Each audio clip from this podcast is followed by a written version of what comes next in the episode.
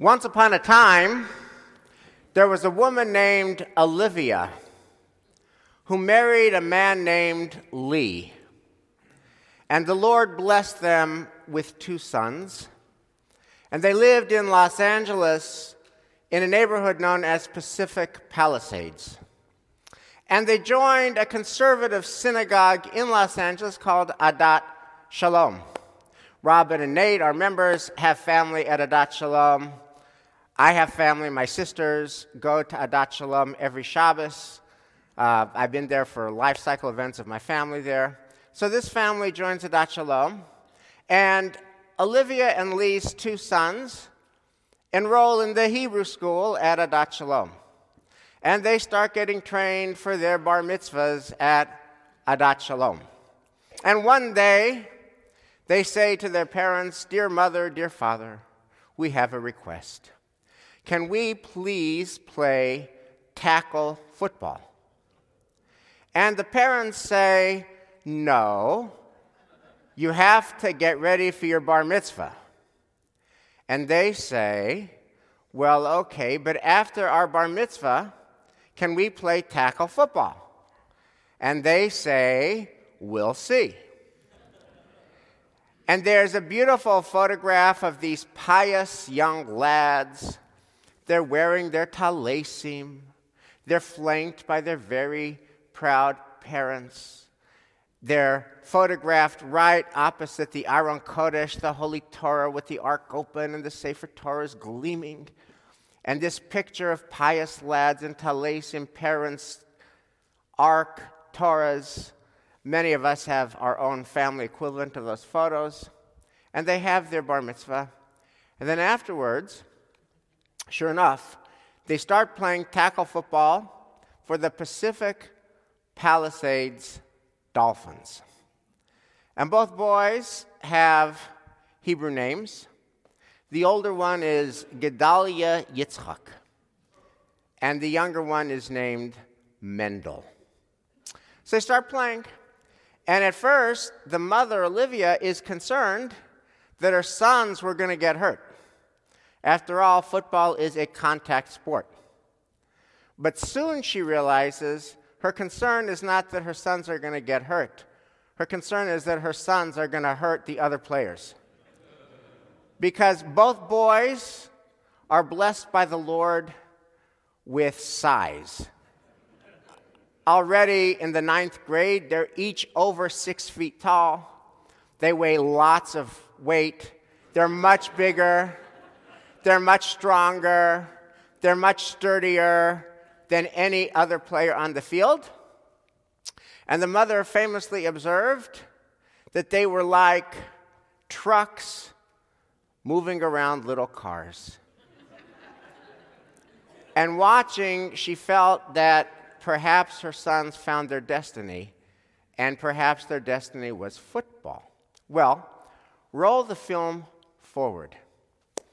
And one fine day, the Cleveland Browns are drafting in the NFL. And Cleveland's team always does poorly, and so they always have a high draft. And so, in their second pick, which is the 37th overall pick, there's a big Cleveland Browns party, a draft party. They're going to get the stars for the next year. They're going to finally lead the team to salvation. And the announcer announces for the 37th pick, with their second round draft choice. The Cleveland Browns announced the selection of Mitchell Schwartz. And there's a collective groan and a collective response that Mitchell Schwartz sounds like a CPA, not like a football player.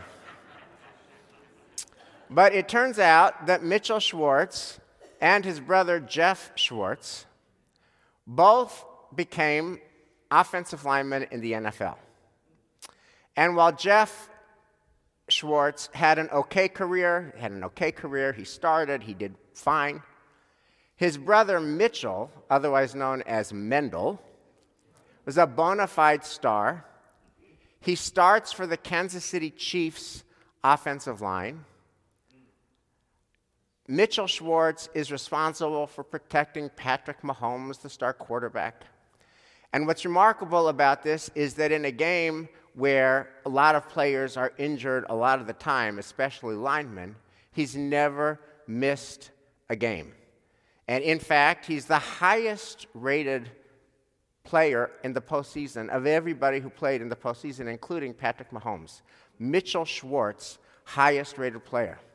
So they were interviewing his father, Lee, and they said, Lee, when you watch your son play football, what do you think? And his answer is just so perfect. He said, When I watch both of my sons play football, I just kvel. so let's talk about kvel. So, first of all, of course, it's a Yiddish word, and I did a little bit of quick and dirty research on kvel. And kvel comes from the German word, which means to gush and to spring forth. And so kvel means to be bursting with pride.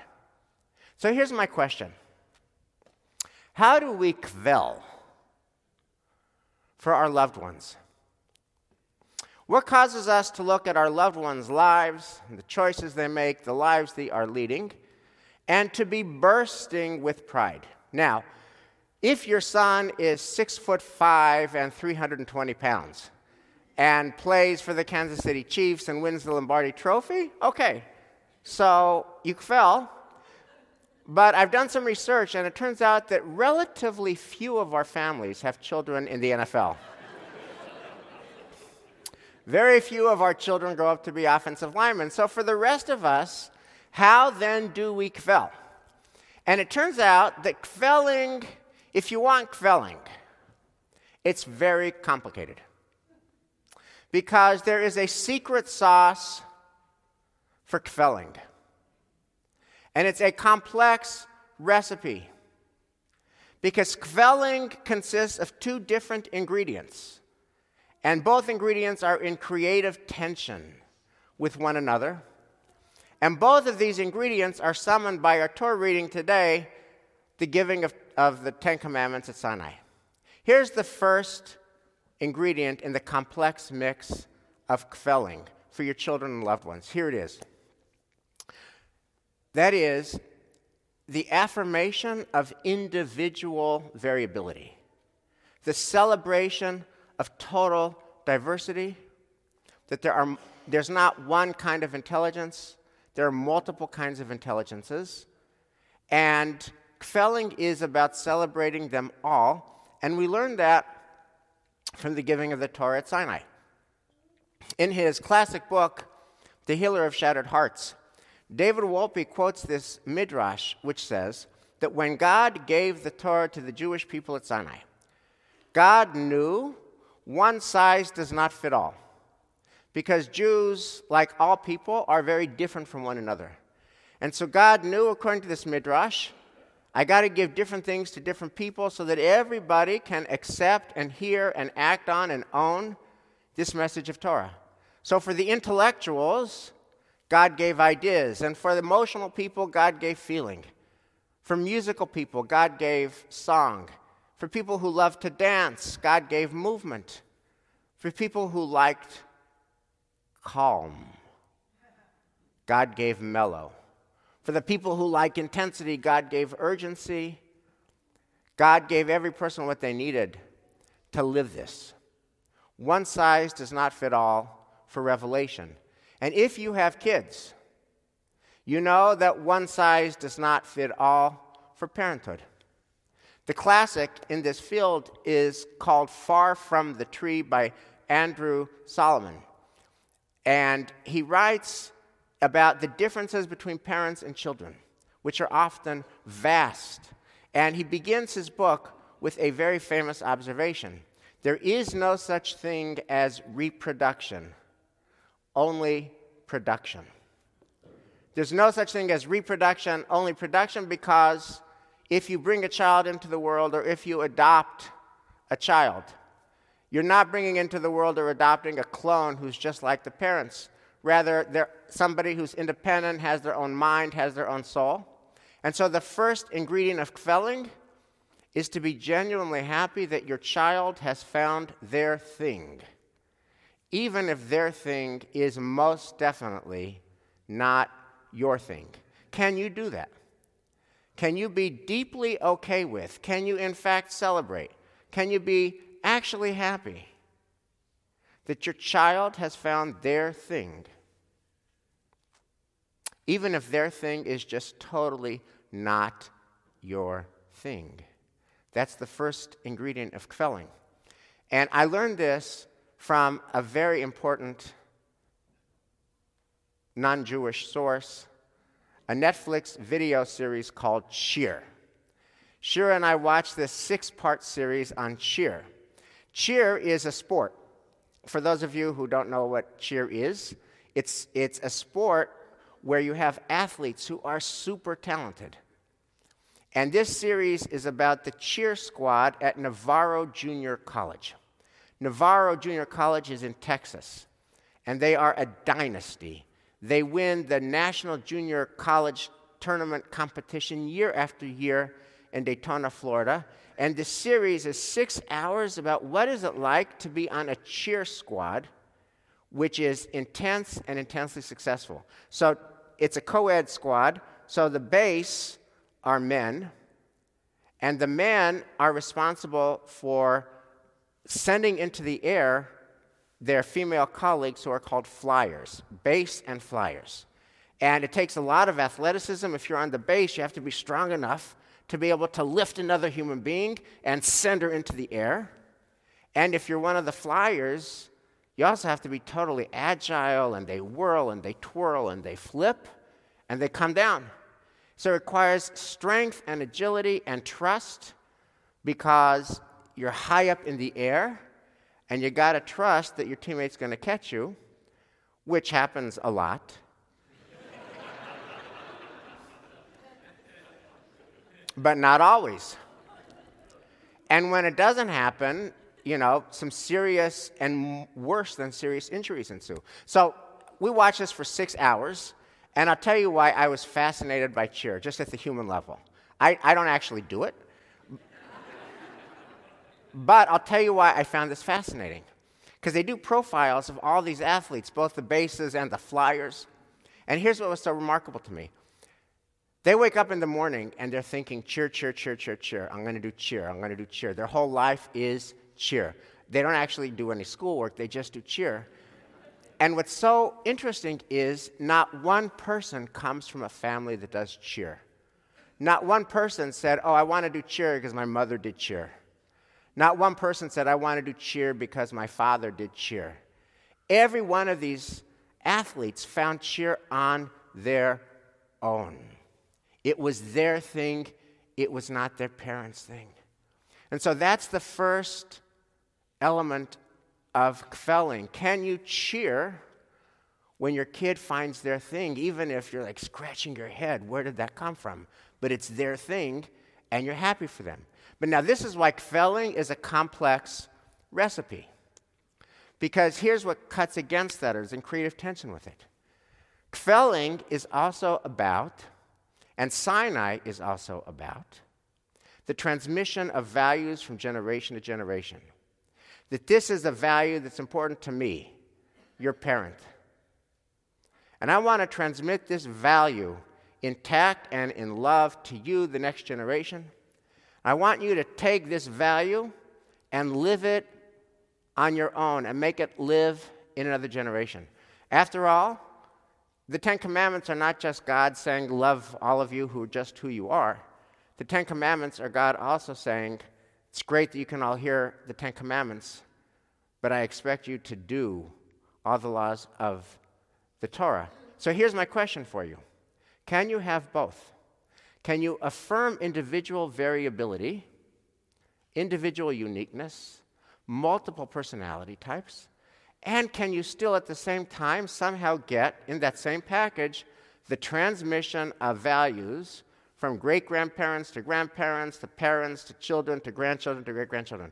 Can you get individuality and transmission of values at the same time? So, this past week, a very wonderful man completely inspiring man named Herb Epstein, was laid to his eternal rest. I just want to acknowledge his daughters, Deborah and Judy, who are sitting where Herb and Jean always sat every Shabbos. And Herb died at the age of 94. And his kids during this week were going through his personal effects. And they found something that was remarkable. So he himself was a first generation American. And his parents were both immigrants. They came to this country from the Ukraine. And what his children found during the days before his funeral was the original of his bar mitzvah speech, which he gave in 1939. Okay? He's born in 1926. He merges to his adulthood, his Jewish adulthood, in 1939. We're on the eve of the Holocaust. We're on the eve of World War II. We're in the shadow, the age of Adolf Hitler. And this child of immigrants, this child of Ukrainian immigrants, takes the pulpit for his bar mitzvah. And as a 13 year old, this is what Herb Epstein says. He says, My family's only here because our country let us in. I'm only here standing before you now because our country let us in. And I'm young and I'm beginning my adulthood. And so here's what I want to do I want to pay this forward to other families. When there are other families who are seeking welcome, that's what I want to devote my life to. He's 13 years old. So it turns out he'd have to wait a while to be able to do that. He gets married to Jean. They have four kids daughters and Charlie and Eli. He's got to provide for his kids, so he ends up getting a job as a corporate attorney, and he works doing corporate attorney work for 40 years. And it's a good job, and he provides for his family. But he isn't able to do this value work that was so compelling to him. Then he retires. And he spends the next 30 years, the entirety of his retirement, trying to help asylum seekers gain asylum, representing them in the courts. He gets trained up. How do you help an asylum seeker with their case in court? He spends 30 years doing that. And at his funeral here in the Gann Chapel this week, one of his legal aid colleagues, who had worked with him for only 20 years of the 30 years, said in the 20 years that he did this work representing asylum seekers in the courts, Herb Epstein personally saved the lives of a thousand people, at least, and he saved a thousand families. His desire to do this was delayed, but not denied. Now, here's what's so remarkable think of kvel affirmation of individual variability, affirmation of transmission of values. How does this work? So Herb and Jean's four children are all very different from one another. One is an architect, one is a theater director, one is a mathematics professor, one is a musician. Very different from one another. Because the beginning of Far From the Tree is true, there is no such thing as reproduction, only production. Every person finds their thing, we hope. And that's the way it should be. But at the same time, all four kids and all the grandkids said, Wow, our father, our grandfather, he had this through line. From the age of 13 to the age of 94, he had this through line. He stood for something. He had a value. Couldn't do it right away. He had to work, had to provide for his kids, had to get them into college and provide for them. But he had something about which he would not be denied. He had an area of work, he had an idea, he had an ideal, he had a value. I will not be denied. Delayed, maybe for 40 years, but not denied 30 years A third of his life he devoted to this. And all of his children and grandchildren said, Yeah, we need to do that. We need to find our own through line, our own idea, our own ideal about which we will not be denied. Yes to individual variability. And yes to the transmission of sacred values from generation to generation. And when both of those things happen, we can all kvel. Shabbat Shalom.